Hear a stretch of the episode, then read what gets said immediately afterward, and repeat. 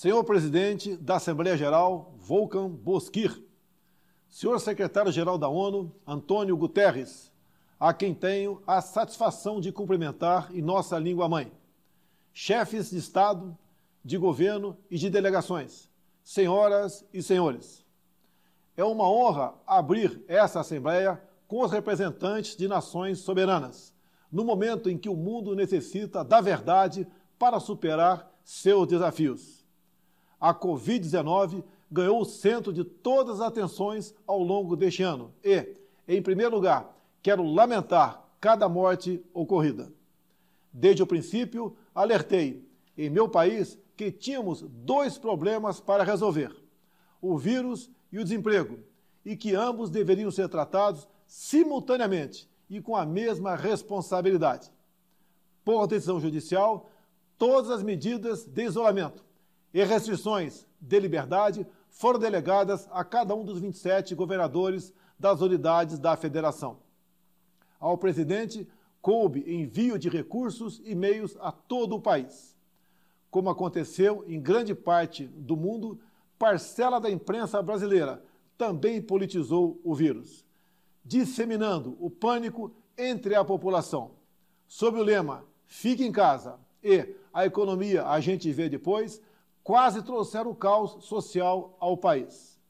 Nosso governo, de forma arrojada, implementou várias medidas econômicas que evitaram o mal maior. Concedeu auxílio emergencial em parcelas que somam aproximadamente mil dólares para 65 milhões de pessoas. O maior programa de assistência aos mais pobres no Brasil e talvez um dos maiores do mundo. Destinou mais de 100 bilhões de dólares para ações de saúde, socorro a pequenas e microempresas, assim como compensou a perda de arrecadação dos estados e municípios. Assistiu a mais de 200 mil famílias indígenas com produtos alimentícios e prevenção à Covid. Estimulou, ouvindo profissionais de saúde, o tratamento precoce da doença. Destinou 400 milhões de dólares para pesquisa, desenvolvimento e produção da vacina de Oxford no Brasil. Não faltaram nos hospitais os meios para atender aos pacientes de Covid. A pandemia deixa a grande lição de que não podemos depender apenas de umas poucas nações para a produção de insumos e meios essenciais para a nossa sobrevivência. Somente o insumo de produção de hidroxicloroquina sofreu um reajuste de 500% no início da pandemia.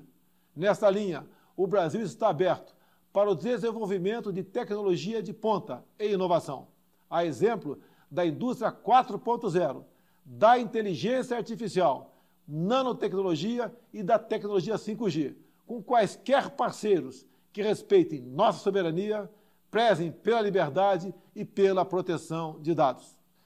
No Brasil, apesar da crise mundial, a produção rural não parou.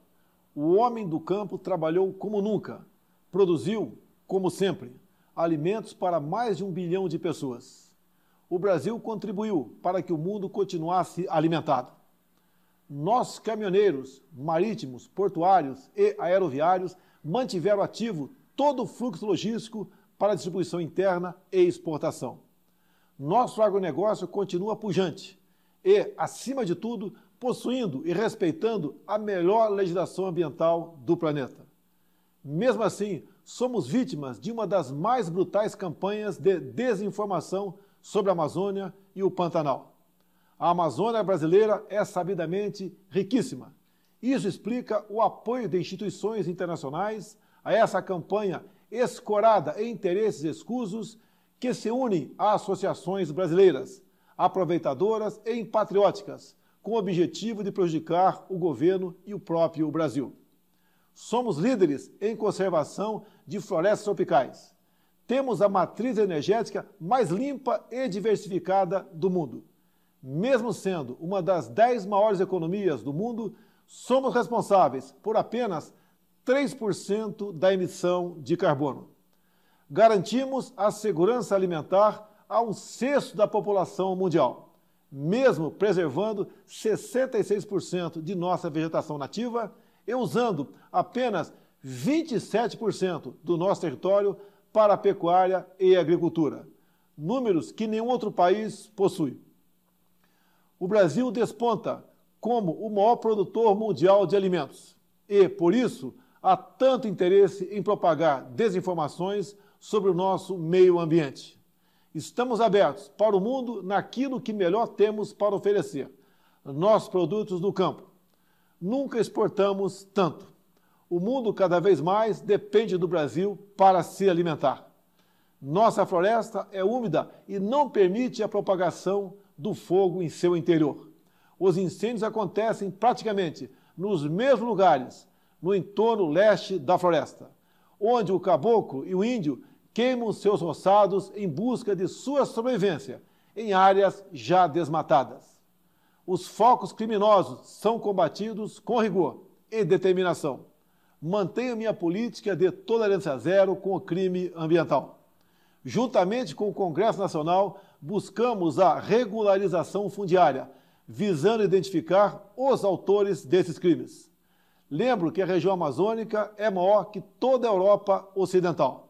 Daí a dificuldade de combater não só os focos de incêndio, mas também a extração ilegal de madeira e a biopirataria. Por isso, estamos ampliando e aperfeiçoando o emprego de tecnologias e aprimorando as operações interagências, contando, inclusive, com a participação das Forças Armadas. O nosso Pantanal, com área maior que muitos países europeus, assim como a Califórnia, sofre dos mesmos problemas. As grandes queimadas são consequências inevitáveis da alta temperatura local, somada ao acúmulo de massa orgânica em decomposição. A nossa preocupação com o meio ambiente vai além das nossas florestas. Nosso Programa Nacional de Combate ao Lixo no Mar, um dos primeiros a serem lançados no mundo, cria uma estratégia para os nossos 8.500 quilômetros de costa. Nessa linha, o Brasil se esforçou na COP25 em Madrid para regulamentar os artigos do Acordo de Paris que permitiriam o estabelecimento efetivo do mercado de carbono internacional. Infelizmente, fomos vencidos pelo protecionismo. Em 2019, o Brasil foi vítima de um criminoso derramamento de óleo venezuelano, vendido sem controle, acarretando severos danos ao meio ambiente e sérios prejuízos nas atividades de pesca e turismo. O Brasil considera importante respeitar a liberdade de navegação estabelecida na Convenção das Nações Unidas sobre o Direito do Mar. Entretanto, as regras de proteção ambiental devem ser respeitadas e os crimes devem ser apurados com agilidade, para que agressões como a ocorrida contra o Brasil não venham a atingir outros países. Não é só na preservação ambiental que o país se destaca. No campo humanitário e dos direitos humanos, o Brasil vem sendo referência internacional pelo compromisso e pela dedicação no apoio prestado aos refugiados venezuelanos, que chegam ao Brasil a partir da fronteira no estado de Roraima. A Operação Acolhida, encabeçada pelo Ministério da Defesa, recebeu quase 400 mil venezuelanos deslocados devido à grave crise política e econômica gerada pela ditadura bolivariana. Com a participação de mais de 4 mil militares, a Força Tarefa Logística Humanitária busca acolher, abrigar e interiorizar as famílias que chegam à fronteira. Como um membro fundador da ONU, o Brasil está comprometido com os princípios basilares da Carta das Nações Unidas paz e segurança internacional, cooperação entre as nações, respeito aos direitos humanos e às liberdades fundamentais de todos. Nesse momento em que a organização completa 75 anos, temos a oportunidade de renovar nosso compromisso e fidelidade a esses ideais. A paz não pode estar dissociada da segurança. A cooperação entre os povos não pode estar dissociada da liberdade. O Brasil tem os princípios da paz, cooperação e prevalência dos direitos humanos inscritos em sua própria Constituição. e, tradicionalmente, contribui, na prática, para a consecução desses objetivos. O Brasil já participou de mais de 50 operações de paz e missões similares, tendo contribuído com mais de 55 mil militares, policiais e civis, com participação marcante em Suez, Angola, Timor-Leste, Haiti, Líbano e Congo. O Brasil teve duas militares premiadas pela ONU na missão da República Centro-Africana pelo trabalho contra a violência sexual.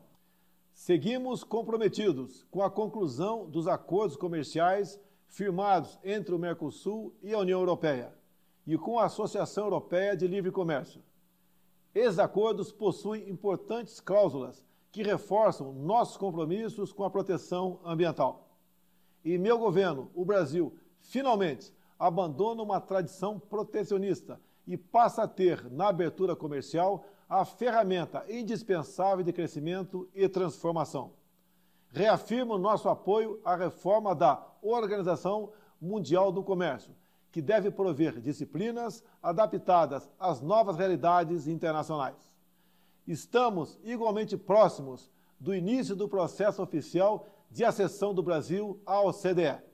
Por isso, já adotamos as práticas mundiais mais elevadas em todas as áreas, desde a regulação financeira até os domínios da segurança digital e da proteção ambiental. No meu primeiro ano de governo, concluímos a reforma da Previdência e, recentemente, apresentamos ao Congresso Nacional duas novas reformas: a do sistema tributário e a administrativa.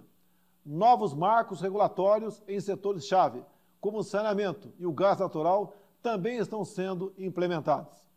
Eles atrairão novos investimentos, estimularão a economia e gerarão renda e empregos.